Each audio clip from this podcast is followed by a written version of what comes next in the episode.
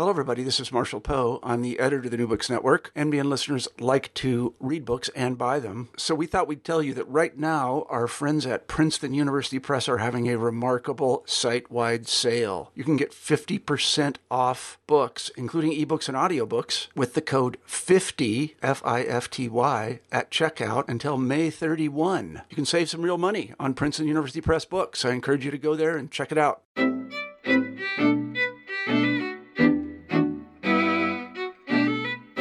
Hello, everybody, and welcome back to New Books in Jewish Studies, a podcast channel on the New Books Network. My name is Davida Goldberg, and I'm one of the hosts of the channel. Today, we'll be talking to Scott Spector, professor of history and German studies at the University of Michigan, about his new book, Modernism Without Jews? Question mark, German Jewish Subjects and Histories. Professor Spector, welcome. Well, uh, hello, Davida. Thank you for inviting me. It's a pleasure. So, I was hoping that you could explain to me the title of your book what is this question? How is it? How are we supposed to? How does the title set up the complications of the terms within it of modernism and Jewishness and subjects and history? Yeah, I mean, that's a, a, great question to start with. It's also a complicated one to start with, and I'll try to answer it in a way that um, not uh, that complicated. But uh, the title of the book takes it, it, the, a phrase from the title of one of my chapters, which had previously been published as an essay in a, in a, a journal called Modernism Modernity. And um, modernism without Jews, in short, what I hope it evokes is the possibility of rethinking the, the the way we think about secular Jewish culture in relation to modernism or modern culture uh, overall. And that is the, the ways, things that we take for granted in terms of both the connection of this uh, uh, modern secular Jewish culture to modernism generally and the whole, uh, even simply thinking about that culture, the writing of a Kafka, a Freud, for that matter, a Marx, as Jewish culture when it isn't coming out of a Jewish religious tradition, it isn't in a explicitly uh, or exclusively Jewish language, um, and so on. Um, that produces a kind of problematic relationship to the whole um, subject, and that sort of problem is something I think that stays with all of the chapters of the book. So that's why I chose that particular essay for uh, the phrase from that particular essay.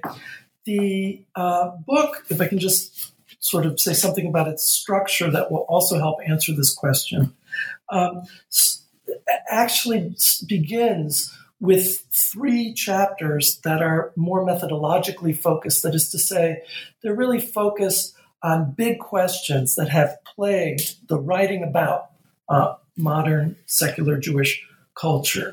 And just like that term modernism, in each of the, uh, of the, these chapters, I take a term that we do use frequently in the uh, literature on uh, modern secular Jewish culture and try to question it. The first one is uh, assimilation. I want to kind of rate. So, what you, what is the typical or conventional historian's view of the emancipation and assimilation paradigm? Mm-hmm. Oh, great! Yeah, that's that is something that comes up in that first chapter. Um, I think that what I uh, try to do there um, is uh, first take for granted that there is this accepted uh, trajectory uh, in German Jewish history, and that includes Austro German Jewish history, from uh, a moment uh, in the Enlightenment where a kind of uh, Jewish emancipation acceptance into the general society was offered, but with an implicit kind of bargain that Jews would give up something of their uniqueness would give up something of their Jewishness to join uh, the general culture. And so that is to say, uh, you could look at emancipation as the external side of it. That is, the society offers Jews freedom, uh, some kind of uh, uh, liberty, civic liberties within the society as um, non-Jews have, and uh, there, it also has an internal aspect. That is, Jews are expected to what we call assimilate. That is, they're expected uh, to change themselves so that they fit better into the general society. So, what I try to do in the chapter is question whether this process actually happened in the ways that seem obvious to us that it must have happened, or even sometimes. So, what does seem obvious to, especially to the uh, historians, um, even to begin with, an early historian like Gershom Scholem, or I don't know if he would be called a historian per se, but um, he he is one who I think you mentioned a famous speech that he gave where he talks about the the kind of the neurosis of being Jewish in that period. What was it that he said there, and how was how has it affected historians? What I tried to argue with that uh, in that Scholem lecture was that it was a a prime example of something I'm trying to do in the book as a whole, and that is to connect a kind of problem that's identified as a, a, a, a, kind of identity crisis or problem of subjectivity in individual Jews who are uh, assimilating, and um, at the same time um, look at a problem in the writing of the history of those Jews. And the reason that that mm-hmm. Scholem lecture is really paradigmatic is because, in a way, I mean, you just called him a historian. He, in that lecture, does sort of posit this, what I call the orthodox uh, uh, view of Jewish history, which is uh, the, the, view that that that says that uh, from the moment of enlightenment, when this emancipation assimilation pact was kind of offered to Jews, they over the next century they assimilate, they try to be part of this German culture, and that ends in disaster, as we know, proving mm-hmm. that it was always the, the assimilation Emancipation Assimilation Pact was always flawed. So um, Scholem is both subject and object of this kind of discourse, if you see what I mean. He's mm-hmm. everyone knows that he is of that last generation of assimilated German Jewry that um, then experienced this uh, crisis and then eventually uh, disaster. And at the same time, he's positing a way of looking at history that would end up having you know this incredible influence. Right. I mean it seems like what you're maybe suggesting is that his very specific um, position vis-a-vis his jewishness and his european germanness and the way that he constructed his own identity is he generalizes. And what you kind of try to do as a as a corrective here is to bring in a, several voices to show how different positions which might claim some Jewish or German slash Jewish identity had different relationships with assimilation and with Jewishness and with modernity. Uh, that's not wrong, uh, uh, but it's also true that it isn't just that he's generalizing from his own experience. It's that his own experience doesn't have that kind of consistency or single meaning that the, the phrase would seem to belie. So the same thing happens with, and, and it happens in all of the texts, I would say, that we look to when we're looking for the problem of German Jewish identity. That is, we look to the texts of German speaking Jews who write about who write memoirs or who write about the difficulty of what was called the Jewish question. And they tend to oversimplify these positions in the sense that, I mean, the problem that I was dealing with in that chapter was assimilation. And the whole, even thinking about one's position as either assimilated or non assimilated, uh, doesn't really represent the way people actually lived, moved through history in that period.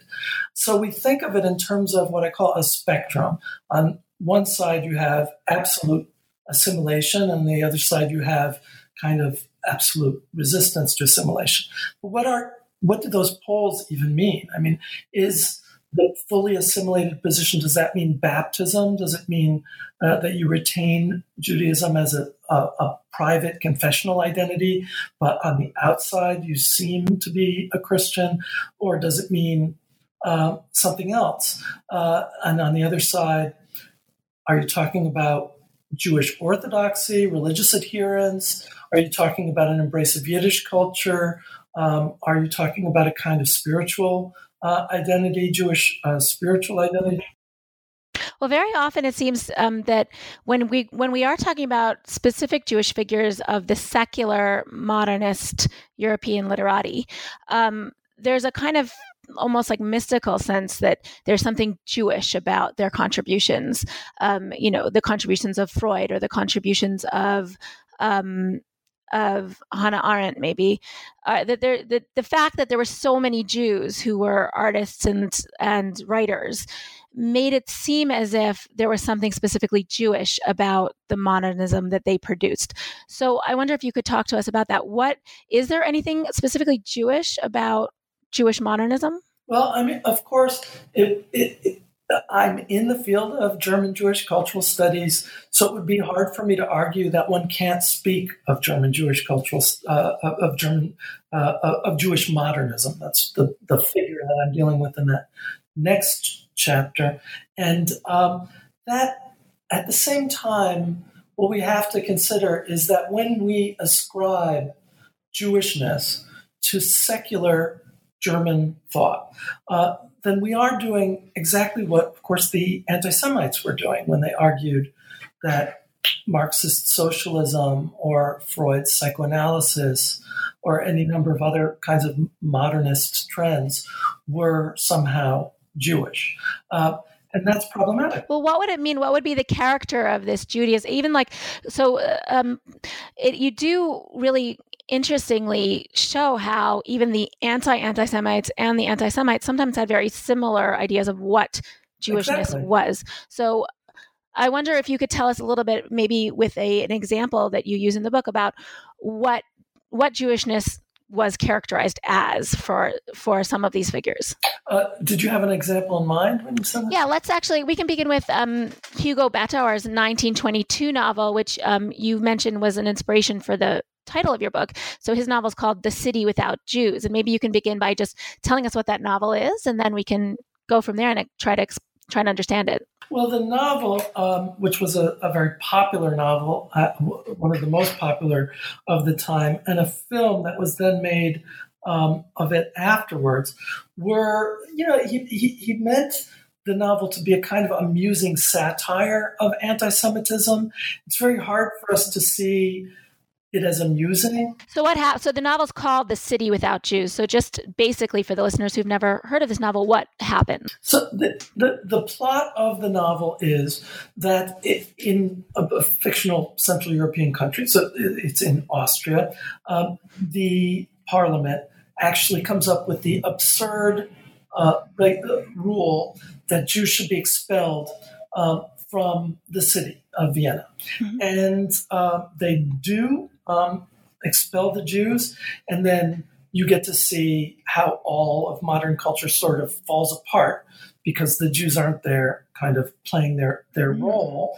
And there is a kind of romantic plot where uh, the main character, who is a, a Jewish man, romantic hero, who's in love with a non-Jewish woman, ends up uh, reversing this horrible history by sneaking back in the country in disguise and um, mm-hmm. uh, sabotaging the parliament and getting everything to, to be right again. So what I tried to argue is that in this very plot, and also in the uh, the, the plot is also repeated in the movie, you know, uh, even though it can be said to to be a kind of philo-Semitic narrative, what um, it really it's philo-Semitic because it looks like the Jewish the Jewish protagonist is the hero in the end. It's the hero exactly, but he fulfills every in a, in a certain way. It fulfills every stereotype, not just stereotype. It actually fulfills uh, the kind of narrative trajectory that that the worst kind of anti-Semitic conspiracy theories held, which was first of all that Jews have this nefarious influence on modern culture.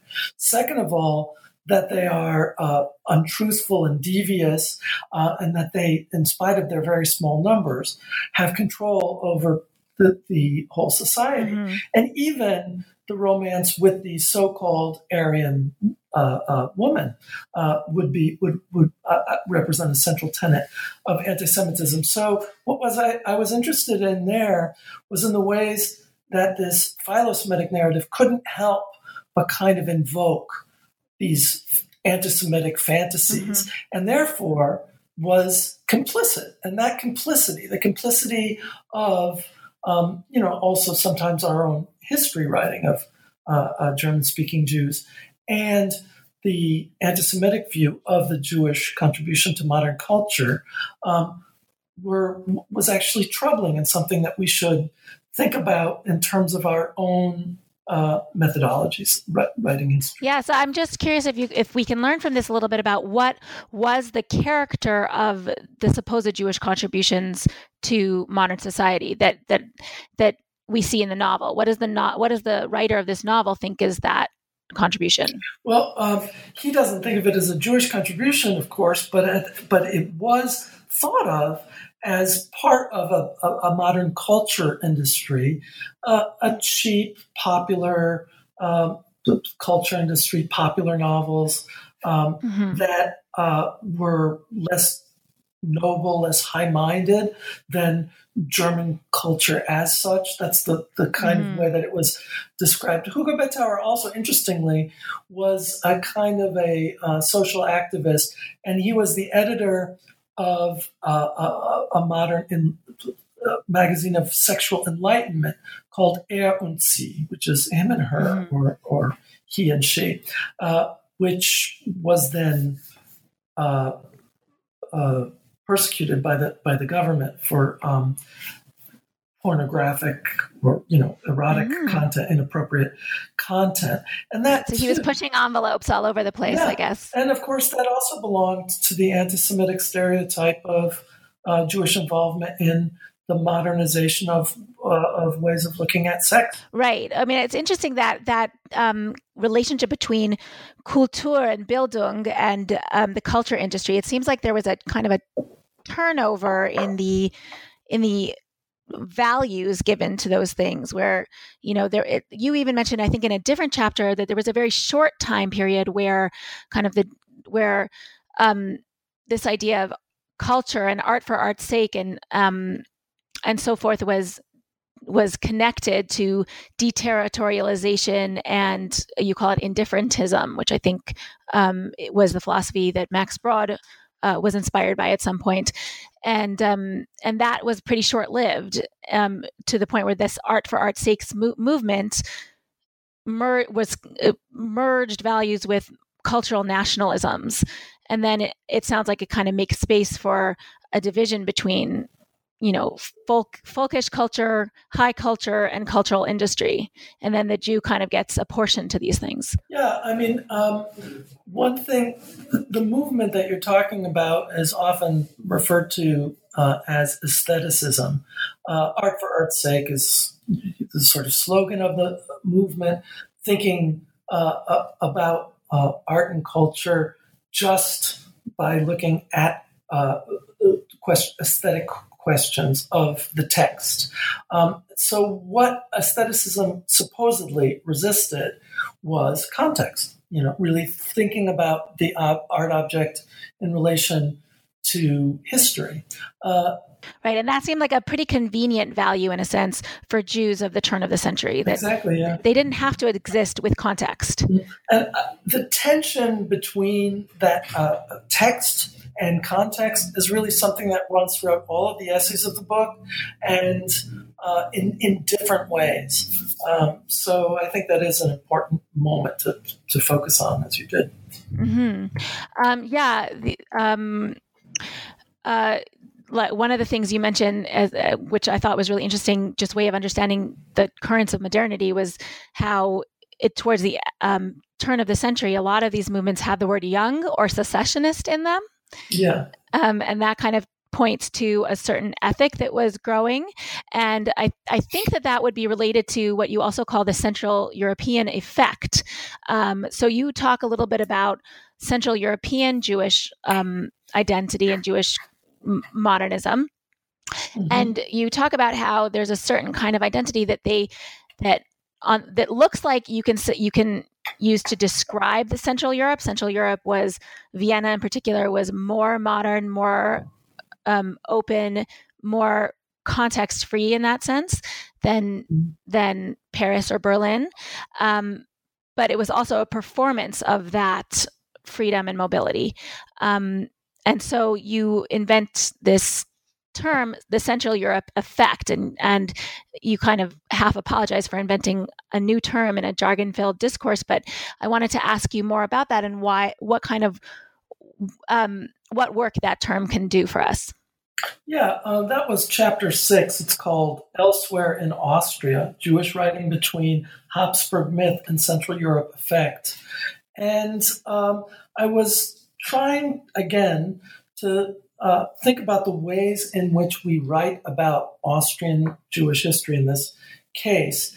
Uh, and uh, to go, I guess the, the, best way to put it would be to say to, to go a bit meta. That is to say, to look at what our practices are instead of just taking for granted that we're seeing, you know, through some kind of transparent glass, that this Jewish uh, culture written, uh, German writing in uh, the Austro Hungarian Empire by Jews, uh, especially by Jews who didn't come from Vienna. Uh, in that chapter, I'm looking mainly at the literature of Jewish writers from the eastern part of the Habsburg Empire. And um, what people have tended to see when they looked at that is kind of displacement of sorts, a, a way in which people didn't, uh, these different authors seem to articulate a kind of displacement, not quite fitting right, not quite belonging uh, uh, to the place where they are. And that actually is the magic of their contributions. I mean, that would be, and that's kind of like that would that would that looks like it's the view from the outside that yes, historians exactly. from the future look backwards and say, "Oh, look at this amazing situation where they really had this." Um, this deter this positive deterritorialization. Uh, so what I try to do in the chapter is to argue that this very way of thinking about the, the, these historical moments and these cultures of the past um, are themselves manifestations of some kind of effect. And that's why I use the word um, effect. To think, to think of it in, in terms of, uh, you know, an operation rather than an actual description of actual displacement. I think that's another thing that runs through a lot of the different chapters here, that is to think in terms of operations, in terms of the, the, the things that motivate the way we organize our thinking about German Jewish secular culture, rather than to take for granted that it is something other than German culture, something apart from something minor, and so forth and so on. Right. I mean, yeah, I think part of what um, I understand from this is that that these, this identity um, that we are noticing and recognizing was actually also being crafted at that time that it's an operation because those the people that we're looking at were actually themselves self-consciously performing a, this identity claiming these values that we are now attributing to them yeah i think that there are uh, you know again the chapters deal with very different things that are linked mm-hmm. thematically but I, I think that's very astute that there are different kinds of innovation, modernist innovation, let's call it, that actually come from this the ability to take the subject position of being somehow um, uh, in, in, some kind of displaced um, mm-hmm. uh, position. Right. Um, yeah, I guess that there could be an argument to be made that you know that Jewish modernism isn't Jewish at all. It's it's modernity, and it's just this the intensified position of the Jew vis-a-vis modernity that makes it mm-hmm. Jewish. Um, uh, so uh, I was wondering, in that case, would you say some like if we were to kind of try to counter that? Would we be able to counter it, that idea that there really is no Judaism in Jewish modernity with a figure like Martin Buber um, and mm-hmm. his influence? So Martin Buber, um, Martin Buber was one of the, I would say, few Jewish authors who really very directly took inspiration from Jewish sources and published Hasidic tales, for example. And I wonder if you would say that his Hasidic tales and other things like that provided Jewish content to Jewish modernism? Well, um, Buber's an interesting case because he uh, is connected both to the, you know, what you would call, you know, in your own work, sort of uh, imagined uh, Jewish authenticity mm-hmm. from Eastern Europe, that he was familiar with Yiddish, with Hasidic culture. Um, he was raised, though not born, uh, in Galicia and Lemberg, which is now uh, today's Lviv in, in, in the Ukraine. Mm-hmm. And um, he uh, and born in Vienna, and so he had a foot in both worlds. And I think that's the secret to him being able to both embody this kind of you know, Jewish authenticity from Orthodoxy, from Hasidic mm-hmm. culture, from Yiddish speaking culture, and at the same time, a kind of uh, German philosophical tradition that, of course, he also uh, engaged in. So I think that the secret of the kind of synthesis in Buber's modernism, if we can call it that, is in the alternation between those two worlds. Mm-hmm. Yeah. Um, you also have a really great, though, uh, like all your chapters, short and dense chapter on Freud and his mm-hmm. relationship with Judaism. And, and you make a pretty strong case there that it's his position, not necessarily content, but the position of being a Jew that really um, influences him. I wonder what you can tell us about that. Well, again, I want to both put into question, I want to do two things. I want to put into question the Jewishness of psychoanalysis, the idea that psychoanalysis uh, has always been plagued by the, the, the, possibility that it is not as it, as it purports to be, you know, a, a, universal way of understanding the human condition, but instead is something specific to this to this minority, to this Jewish minority, and that, of course, was the accusation of its anti-Semitic opponents. Um, but in that particular chapter, I wanted to also look at the competition between the humanities and the hard sciences, natural sciences, in the late 19th and early 20th centuries, and to think of it in light of this kind of problem of the Jewishness of psychoanalysis. And um, so that's really what's at, at, at play there, and um, what I'm trying to, to work through in the piece. I don't myself ever take a point, take a position on whether Jewishness somehow informed the actual form of psychoanalytic theory. It's just not one of my questions. But it does seem like what one of the thing what the things that come out of it is that this that this um really thinking self-consciously about what it means to be a subject and what it means to be an individual who is built out of structures is a question that comes to mind in a sense because because of the Jew, Jewish mobile identity. Um, in an in an earlier a phrase that in, I think it's in your preface. You write that the Jewish question, which is a the famous phrase, the Jewish question, is born alongside the subject question, which is less famous as a phrase, but the Jewish question is born alongside the subject question. Eh, you say as if it were a Siamese mm-hmm. twin. And that's kind of some of what I read into your Freud chapter here as well. That that he that he is dealing with the Jewish question, and so it kind of, in a sense, you um, you couldn't necessarily prove this, you know, scientifically, but it it provokes the subject question. The person who's really good to look at uh, for this connection is again uh, Buber, whom, as you've you know mentioned, I don't talk about a lot in the book, but um, who said in one of his famous lectures uh, in Prague, uh, which were very influential to a whole generation of German speaking Central European Jews. Um, he said that he argued that the real Jewish question is the one within every single Jew. That is, what is it? You know, how am I going to engage as a Jewish person? What is Jewish about me? And what he does in that moment is flip, because the Jewish question is the question of assimilation. It's the question of how are how is this minority population supposed to be part of the general European culture. Uh, how can we integrate them, or can they not ever be integrated? Uh, and that is why, and of course, Hitler's Endlösung, the final solution, is the final solution to the Jewish question. Uh, what Buber does is turn this question on its head and, and, say instead, it has to do with something going on inside you. You know, it's a kind of, he's the kind of Oprah Winfrey of uh, Jewish culture in the period. You know, it's kind of the power of self transformation. You know, uh, uh, it, the secret is within you. Does that does that help answer the question of the link? Yeah, I think that that yeah, I think that does that characterize to some extent what what it, cultural Zionism? Cultural, it, it, it, it's linked because Buber is a central figure in cultural Zionism.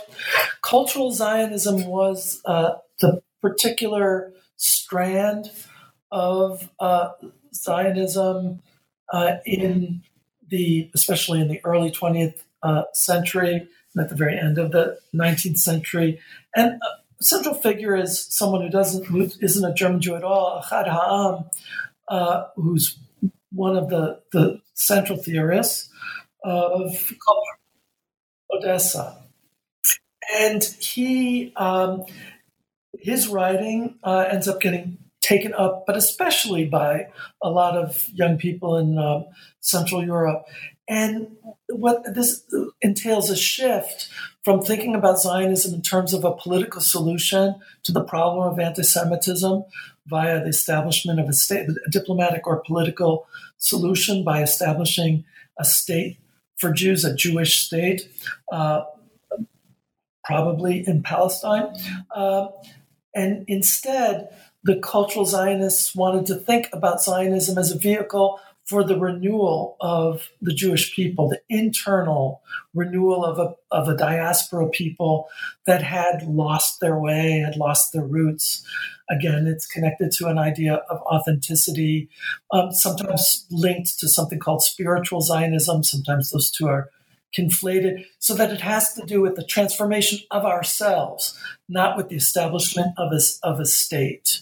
Um, so, yes, it is linked. Yeah, reading your book, I had the sense that yeah, sorry. Reading your book, I had the sense that it's almost as if there was this kind of ethic that was kind of that people got enthusiastic about about um, aestheticism and decontextualization, and it, it, would it might be possible to just not have an identity, and then kind of after the turn of the century in World War One, there and just the maturity of some of these figures, they kind of just feel the pain of alienation, and they're looking for a new paradigm rather than merely you know uh, cosmopolitanism and and so this becomes another option you know where uh, we will actually find a rootedness um, somewhere mm-hmm. yeah i mean i think it's not for nothing that the essays with the exception of probably one really all focus on this period from the late 19th century really the 1880s um, through world war one um, that that that is really the core period when of, of course, also the core period of modernism, and uh, the, the period when the idea of rethinking our relationship to modernity, how we can live in the modern world, takes such innovative forms. The one exception uh, is the third of the methodological chapters at the beginning is uh, the term that I'm looking at there is secular itself, or rather secularization, thinking about the historical process of secularization or something that we call the secularization thesis the idea that uh, somehow uh, as we move forward uh, from enlightenment uh, into the future we will move uh, away from religion and become more secular. Uh, and then the idea that followed from that which was that maybe um, the all the the modernization of our institutions is really just a kind of translation of religious institutions into modern secular ones and not a transformation at all. And that uh, an entire debate about that ensued after World War II. What I noticed and what I hadn't seen written about a lot before was that the some of the core actors in this debate, almost all of them, the ones I was identifying anyway, were uh, themselves arguably German Jews. I say arguably because two of the key ones weren't Jewish at all. They were they were raised Protestant, but um, they were both. Yeah, who are we speaking about? If you want to just name names. Yeah, oh sure. Um, so the the the secular I should say that there is one key figure who's not Jewish at all because he is absolutely a German Christian and, in fact, uh, famously uh, very uh, strongly associated with National Socialism, and that's the jurist Carl Schmitt. Um, but he is in dialogue after the war with a whole set of um, German Jewish thinkers, or like the two I mentioned, Karl Löwith is one, uh, the historian who then it, uh, works at uh, is a professor at Wesleyan University, and another is Hans Blumenberg, who's a philosopher comparative literature specialist who does uh, uh, have a take a position in the professoriate in Germany after the war, but both were identified as Jews by the Nazis because they were so-called racial Jews because of their because they had Jewish heritage, and um, they were both persecuted because of that heritage. So um, th- those are two of the main actors, but it also goes as far as people like Hannah Arendt, who's, who writes things that are related to this. Um, Leo Strauss, who um, be, also is from, from the U.S., writes a lot of things. Met many members of the Frankfurt School. And they're writing about the, they're writing that secularization is really a just a, a new way of sacralizing the world, a new kind of uh, just a different Christianity. And it's you know Carl Schmitt. Well, yes, there is a, there is a debate about that. So they take different positions, but that's precisely what they end up um, debating. What's curious about it is that nowhere in the literature is there reference. Uh, I would say Strauss is maybe uh, an exception here, but in most of the discussions, there's no explicit reference to Judaism or secular Judaism at all. It's uh, and you know, in fact, it's a kind of a Christian concept because it's connected to um, Christian eschatology. Um, but uh, the so what I tried to argue or suggest better than argue in the chapter was that after World War II, the Jewish question, which had so plagued the history of Jews in Germany and German speaking lands uh, uh, ever since Enlightenment, was no longer speakable. It, the, the, Nazis had made it unspeakable. The, the, the, Nazi solution, the final solution, was not a solution to the problem of Jews in Europe, but it was, in a way, the dissolution of the Jewish question. And that it gets, could it, could we say that this uh, secularization question, which is the name of my chapter, that this secularization thesis is in a way a dis, you know, sort of Freudian displacement of the Jewish question. Yeah, I, I find that pretty convincing, especially, I don't know if you'll agree with this, but if you can kind of read it backwards also, that maybe the Jewish question really always was the secularization question, or as I said earlier, the subject question, which is linked. It, it, it, and it was always, I mean, the, the thing that bothers me the most about historiography um, of, uh, especially of Central European Judaism, is the way that the Jewish question gets invoked without quotation marks. The way that people really talk about it as though there was a thing rather than a discourse. What there was was an anti Semitic discourse. There was uh, a, a way of thinking about members of the society, and they were members of the society and culture, right? That's that would set them apart, right? That's you know that's that's the, the that's the question. There wasn't, you know, a Negro question. There was a racism question. You know, uh, um, it's the same thing with all of these questions. Right. Yeah. Right. There's a right. There's a question about the question. There's a question question. so yeah, actually, this it's linked, I think, to um, Hannah Arendt very closely. This, you know, um, and I was really intrigued by your treatment of Arendt and especially of her biography of Rahel Varnhagen, if I'm pronouncing that correctly, um, where she describes the content of the Jewish Parvenu story as, to quote you, quote, a dialectic of unself consciousness and necessitated self consciousness. So this dialectic of um, of no of kind of wanting to belong, assimilation, um, uh, being naively assimilated versus being a willing assimilationist, and being self conscious about one's own desire to fit and to not have to be self conscious. Um, so, with that long intro to the question, I wonder if you could just tell us um, how how Arendt is dealing with the Jewish question with this book. Yeah, I, I think I'm not the only one to think of this book, which was her habilit. It was meant to be her habilitation. We say habilitation. It's the second book one writes after the dissertation to become a professor, um, and she never finished. She writes the book with with Jaspers, the famous um, the famous philosopher, um, and she doesn't end up. She's not allowed to complete this uh, course of study because of her Jewishness. Uh, yes, exactly.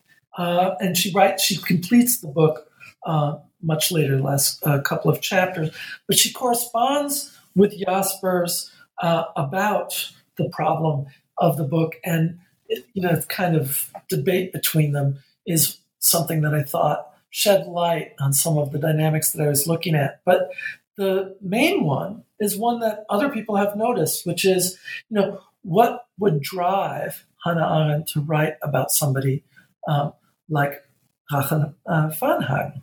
Yeah, and, yeah, it's actually quite a surprising book for Arendt to have written. And it, uh, it, it, she wrote it on the basis of a cache of uh, of, of, letters and other kinds of uh, ephemera by Varnhagen.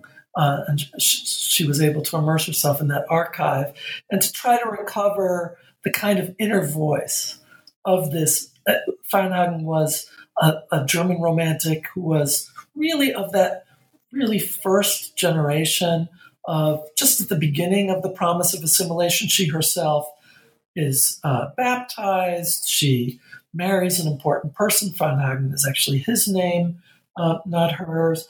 Uh, not, and before she's married, she was famous as a salonier. Yeah, right? and, and, and, while she's married, she is she hosts these um, salons, which um, are so important uh, for enlightenment. And so um, the the kind of difficulty of being herself, being it's it's not only about being Jewish, it's also about being a woman uh, and participating in an important way in the general culture. That problem is uh, one that Arendt is obviously identifying with. So I think a lot of people have looked at this book as a kind of almost autographical exercise of Arendt's, that she was really thinking and talking in some way about herself. I instead looked at Varnhagen and and and and Arendt as bookends of the promise of German Jewish assimilation. One at the very beginning, when it didn't seem yet like she could resolve all of the contradictions of her identity, and the other one from the end, from the retrospect after the Holocaust. Uh, which is, of course, when she wrote um, the, the, the, the, final chapters and when she presented the book, uh, or, you know, the 30s when, you know, the crisis of the promise of mm-hmm. assimilation was already apparent. Um, right. But it does seem that there's a quite a lot of um, she identifies with her and emphasizes with Rahel quite a lot, and also you know brings out that awkward position which and i wonder how close that is to uh, what Gershom Scholem um, describes as the Jewish position. Um, uh, he, you, you quote him as saying that Jews were required to surrender their group identity, but then despised for their willingness to do so. And to me, that sounds like a definition of the parvenu. Yeah, uh, I think the problem of the uh, Arendt says between pariah and parvenu, the sort of the the, the problem between these two um, positions that could be identified as Jewish is the problem of the Emancipation Assimilation Pact that we spoke of earlier. Right, right, and and that there's something that does seem like if you were to, it, it does seem like an appealing interpretation that that this pact was always poisoned, and that, the Scholem's interpretation. Yeah, that's uh, it, yeah. It, uh, it's a double famous double bind. Yeah. so I wonder if, if we don't. could speak for a little bit about um, Kafka and Brod. You write a chapter um, called, uh, well, you can tell me as I look for it, Max Brod's Homelands and Kafka's Patrimony. And that's kind of intriguingly, intriguing case story. Two people who were very close friends who had very different reactions to their position in you know growing up in Prague as Jews. Yeah, I mean, uh, they're putatively, you know, there was this very close friendship between the two. Certainly, Kafka owes to Brod, and we all uh, Brod is owed from you know civilization uh, a debt of having um, for having saved so many unpublished Kafka manuscripts, and even the published manuscripts may have fallen into obscurity without his tireless uh, attempts to promote Kafka. So um, I do have great respect for for that. Um, but you know, they were very different people, and they were very different writers, and they had very different relationships to Judaism and to uh, writing. Uh, and I tried in that chapter. It, what it's really dealing with is the contemporary, you know, the very recent uh, uh case, court case about um, the rightful place or the, the place where um, some the last pieces of Brod's papers would be housed. And that, right so he had given them to his secretary and then his secretary just kept them until her daughters inherited them and then her daughters were holding them somewhere in israel in a suitcase right yeah uh, uh, that is exactly right except the one uh, disclaimer is she didn't keep them and do nothing with with them. She sold them piece by piece, but she hadn't sold all of them. So the trial, for instance, was sold to the most famous literary archive in Germany for you know uh, at the time a million dollars, and um, which would be worth much more now. And um, it was so two million marks, I believe, and um, the and she sold off other uh, little pieces. So the case came to Tel Aviv court because it was really just a an inheritance case, right? They were reading Brod's testaments. Uh, what did he, you know, what had he intended in these wills? He wrote two different ones. He did will them to the secretary who was his lover. Um, and uh, he also said, with the intention of them going to an archive. And then he listed a set of archives where they could go. And he named several Israeli ones first. And then he mentioned, um, or another archive. So the court had to interpret what isn't, as it does, what his interpretation is, what rights these granddaughters or, or these daughters of Esther Hoffe, of the secretary, had to um, this material and so on and so forth. They did not have to deal with the question nor did they ever deal with the question of whether Brod or Kafka were more Jewish or Israeli than they were German. What I was interested in in the chapter was the way that all of the discussions about the case and the arguments of both libraries, the National uh, Library in Israel uh, and the one in uh, and the Marbach um, uh, German Literary Archive, how all of these people in, when they engaged in a discussion of the case, immediately fell to these questions of homeland and patrimony, of really cultural right. heritage. Mm-hmm. Um, and that, that right. was Kafka a Zionist? Mm-hmm. So that, that is, becomes a question. Yeah, and it is linked to, or you know, Brod. I mean, Brod certainly was in uh, a fashion, but um, there were, uh, but but but these weren't the things that were at issue in the case, and yet right. our way of thinking about them immediately sort of there's this irresistible gravitational pull to these what we would call you know essentialist questions of where in this case Kafka really belongs. Right. That was the name. and there's an attribution there that you mentioned. There's an attribution toward the Israeli court of this kind of mythologization of Kafka or of Brod, even though the court was was dealing with legal issues. I, I there was one phrase that um, that you that you used in relation to one of these um, analysts of the court case. You wrote that Will Self, a British author, called the Israeli state claim on the papers a falsification of Kafka as a Zionist saint.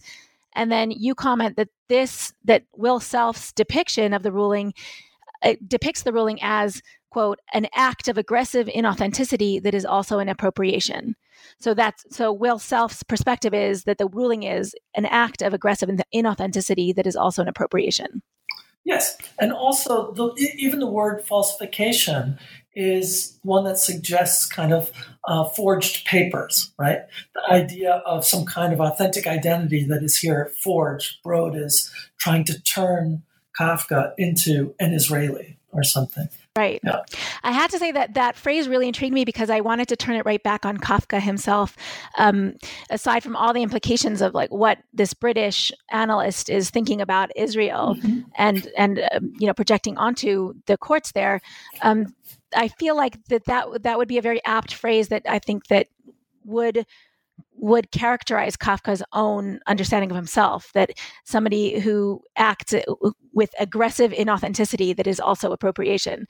Um, I think that Kafka had a had pain, suffered pain uh, because that was the way that he saw himself.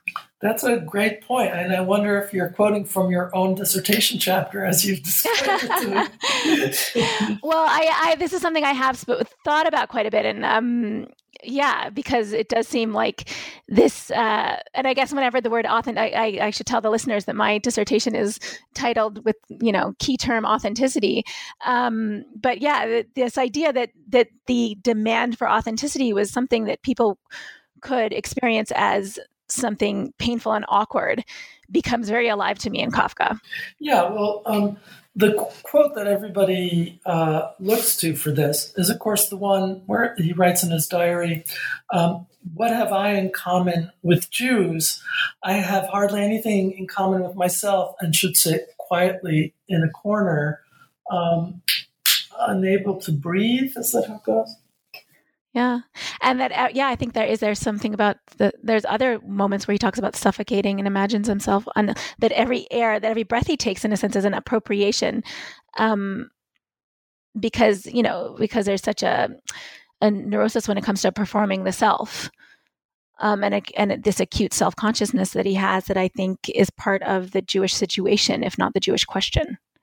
Yeah. Um, with someone like Kafka, you really are dealing with um, such an extreme uh, form of self consciousness and manipulation of the discourse of authenticity that to, to think of taking a quote as a kind of description of how he feels about his Jewishness in this sort of sim- simplistic way really does violence to, as I said, the operation of his texts more than you know the way he thought of himself. That's kind of not even the relevant fact. Yeah, there was something really wonderful that I learned about about the operation mm-hmm. of his texts from you and you were talking about how he uses allegory in a way that mm-hmm. is a trap yeah um, I, I, have i sometimes wonder if i should rethink it um, there is a way in which the metaphor of a trap that i've used is also limiting in a certain way because it suggests intention it, it suggests that Okay, well, let's start by saying what you first said, and then we maybe correct it, so just so that the listeners can follow through. So, I so if I can glass it, I think what you're saying is that the allegories are kind of so kind of in a sense on the surface. This idea that um, that let's say in the metamorphosis, the the beetle is the Jew who can never really contribute to society and is always parasitic. It's almost like so easily accessible that the allegory itself is a trap. Yes. Um, what is clear is he is very conscious of the kinds of uh, uh, the, the kinds of uh, allegorical interpretations that people will make. Um, so that, for instance, I mean that one, the metamorphosis is complicated uh, in different right. ways. That's not. I should say that's not the example you used. Yeah. yeah. Well, I mean, it, people do use it though, because, for instance, the word ungeziefer that he uses, he doesn't say bug as everyone knows. He says vermin. Um, is a word that was used. Uh, it comes up in his diary, for instance, uh, in relation to the Yiddish uh, dramatist that he becomes friends with, and in the letter to his father, he, he says that his father has has called his um, his, his Jewish friend uh, Ungeziefer, you know, vermin. And so we have these ways of thinking. Ah, there it is. You know, it represents the Jew. Or, for instance, um, but then what does it mean that it's a trap it kind of it doesn't mean that it it means that your interpretation itself becomes the literature the interpretation that the literature compels becomes the literature that's that's the insight that i understood that the interpretation exactly that's right that, that, that the interpretation is the allegory the allegorical interpretation is built in to um, the literary text in a way that doesn't mean this stands for that, but rather you're meant to. So, what I don't like about the metaphor of trap, as I said, is that it does make it sound a little bit like, well, what Kafka is really doing in these texts is tricking us. And that's true uh, in some way, possibly, but that's really. That, that's overly limiting, um, I think. But yeah, um, I think that we do have to think about. Right. I would think that it's also just an invitation to irony. Like I, I don't feel tricked. I feel invited to appreciate the irony and doubleness of of my reading. Mm-hmm. Um, before I let you go, I wanted to make sure that we talk a little bit about Edith Stein. So for me, Kafka is familiar territory, and I love talking about Kafka. But Edith Stein was somebody very new to me, and um, and I'm really intrigued by her story and by the way she fits into your problematic. So I wonder if you could talk to us about how she, how you found her and placed her in this book. Yeah, well, this is literally uh, placed her in this book because this is a reprint of uh, an essay that I wrote some time ago, but I wanted to include it here because I felt like it embodied the kind of analysis that I was arguing in those first three methodological quest, uh, chapters that I was talking about. That is looking at operations of subjectivity instead of just taking subjects at their word and assuming that we can place them here or there on a spectrum of Jewishness mm-hmm. um, and modernity. And in her case, Edith Stein is uh, at the time when I wrote it, she had uh, it, came out just after she was canonized uh, as uh, a saint. Mm-hmm. And it was a problematic canonization because although she was Catholic and a nun, and she had converted, she was, she was brought up uh, Jewish in Silesia, and she um, converted to Catholicism. Uh, she entered Carmel as a Carmelite nun, mm-hmm. and then mm-hmm. she uh, perished in the Holocaust. Right, and I, you, you, I think you just skipped the part where she was a student of Husserl. I did, yeah. She yeah, was okay. also um, a philosophy uh, student, um, and she was also a, a, feminist of sorts. At least she wrote a lot of essays on uh, the woman question, although um, I could argue that they were somewhat problematic from our contemporary feminist standpoint. Mm-hmm. But uh, so I tried to look at these different identities that don't seem to fit well with one another. She was very engaged in her Jewish identity. She wrote a memoir that I deal with a lot in the chapter on. Um, right, and the memoir is called "My Jewish Family." Uh, is that memoirs of a uh, memories of a Jewish of life in a Jewish family? Um, I try right. to do so, yeah. textual readings. Really try to look at how she places herself as a figure in this in these memoirs and how the figures work and you come up with some very uncomfortable ways in which um, jewishness judaism christianity even aryan racial identities all get mixed up and transposed in, in, in, the text in really interesting ways. And what I try to argue mm-hmm. is that our difficulty in accepting her into our own you know literary canon and our canon of feminists or our canon of um, uh, German Jewish figures. The one canon that she was that it, she works in is the actual you know canonization as a, as a saint by the Pope. Um, but mm-hmm. uh, that that that very difficulty of placing her is something really built in to her own kind of creative, innovative, subjective self representations and representations. So um, to think of this, you know, kind of carefully and self contradictorily, I would say, um, um, mm-hmm. construed subjectivity as itself a kind of aesthetic product, as a response to an anti Semitic and sexist um, context. Yeah, you, uh, we mentioned that authenticity is um, a little trigger word for me here, and I, I yeah. circled a, um, a, moment where you write that um, that that she kind of invents these doubled and unidentical unidentical selves as the way to understand the self, and it mm-hmm. thus compels an inescapable intimacy with the other and a link mm-hmm. between dissimulation and authenticity. Mm-hmm. Exactly. So, yeah. So I thought, and the title of the chapter is called Edith Stein's Passing Gestures. That's so right. you've developed um, a really interesting way of understanding what it means to pass in that mm-hmm. chapter. Yes, I'm uh, working with the, again, the kind of horrible anti Semitic stereotype uh, of the period that there's something nefarious about a Jew passing, you know, um, assimilating. Um, and um, that uh, metaphor of passing is one that I do, I think, you know, somewhat creative things with, try to extend the definition of of passing. Um, Right. Actually, you do that in a last chapter on Kafka as well with the word correspondence. And it just occurs to me that those things kind of go together the passing and the correspondence, right? The correspondence isn't just letters, and passing doesn't just mean passing off something as something you're not. There's also passing between, and there's a correspondence of objects, which is a relationship, right? Or a correspondence of people. Yeah, no, that's great. I think that they are really linked in spite of being from different period, uh, periods uh, and different people, um, because the the chapter that you're talking about is is the final one, the law of the letter, which is about Kafka's correspondence or uh, his his le- collection of letters to his Czech lover Milena Jesenska, and uh, there is right passing among different identities there uh, as well between male and female, Czech and German, um, um, uh, Christian yeah. and Jewish. And there's a there's a will to cor- to create correspondence and a will to to make those passings happen.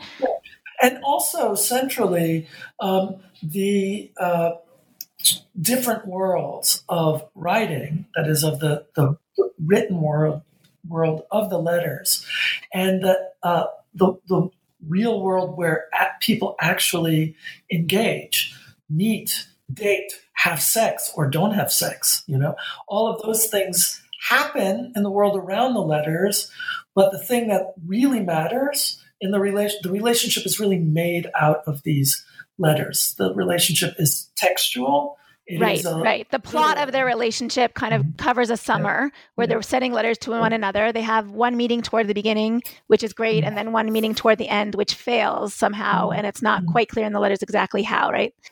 Well, it seems. I mean, it seems to be implied that there was uh, impotence in the hotel room. Uh, it's at least a sort of missed connection of some kind that is uh, that that Kafka experiences shame about. Right, and then shortly after that, they stop corresponding for some time.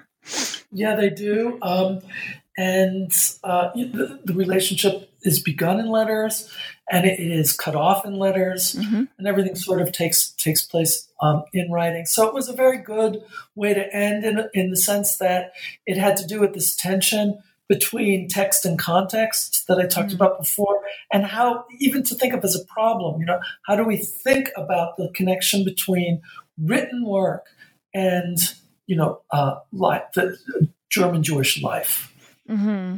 Yeah, and I, I understood it also. You know, you talked a little bit toward the very end about Kafka's way of talking about his own illness, and so eh, there also that's the the text and reality and the meaning that we attribute to things and the meaning that we try to create out of reality is all kind of mixed up, and what comes first is not clear. So for so his illness, he he, he speaks about in ways that are very metaphorical. Um, but it's also a very real illness. And it, he does the same thing with the correspondence that fails with uh, Milena. Is that? Mm-hmm.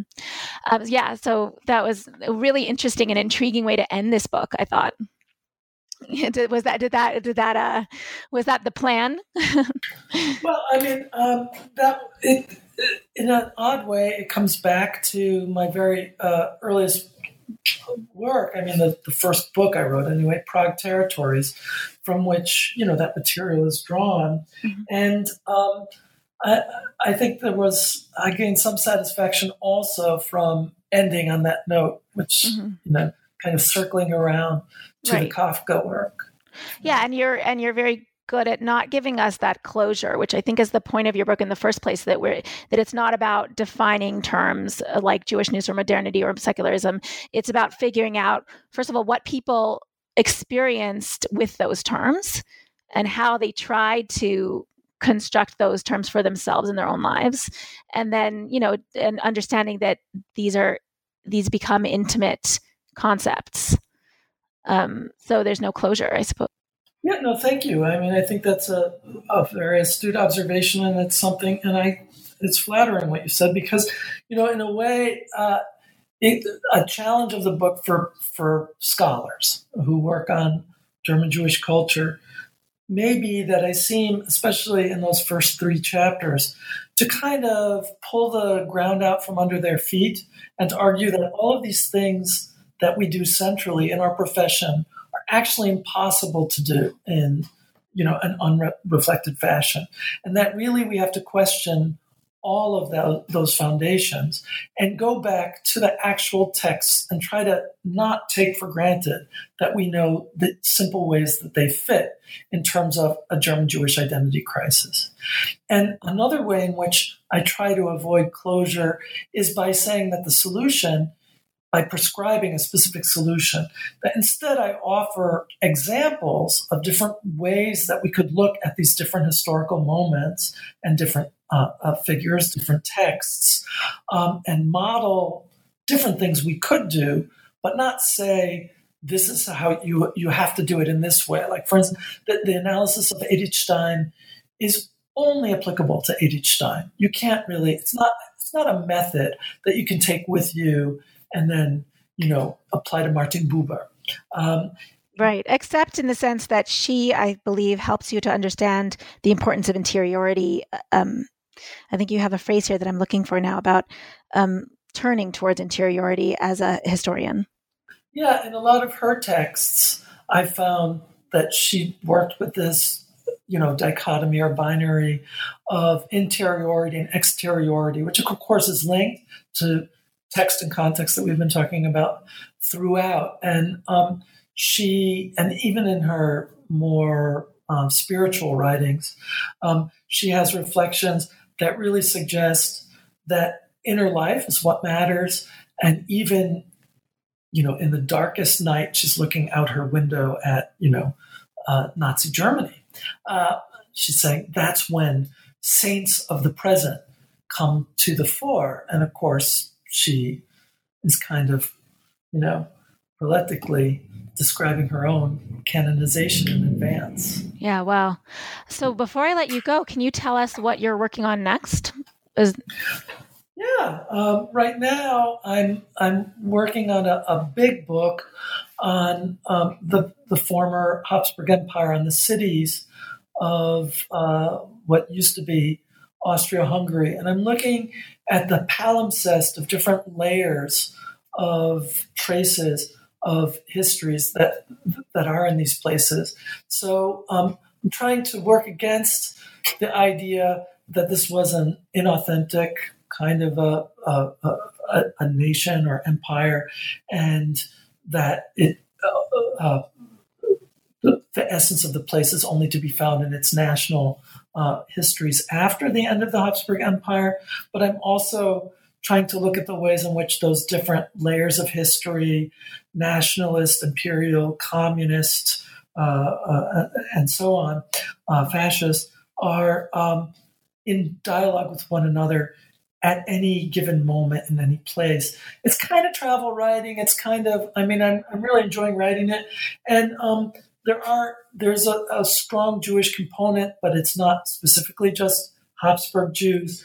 But one of the things I do in the book is is go a lot to old Jewish sites, Jewish cemeteries, Jewish neighborhoods, and try to see what traces of that lost history are still there. So I assume you do it in the book and you're doing it in person, the, the travel. Yes. and uh, I'm in the book.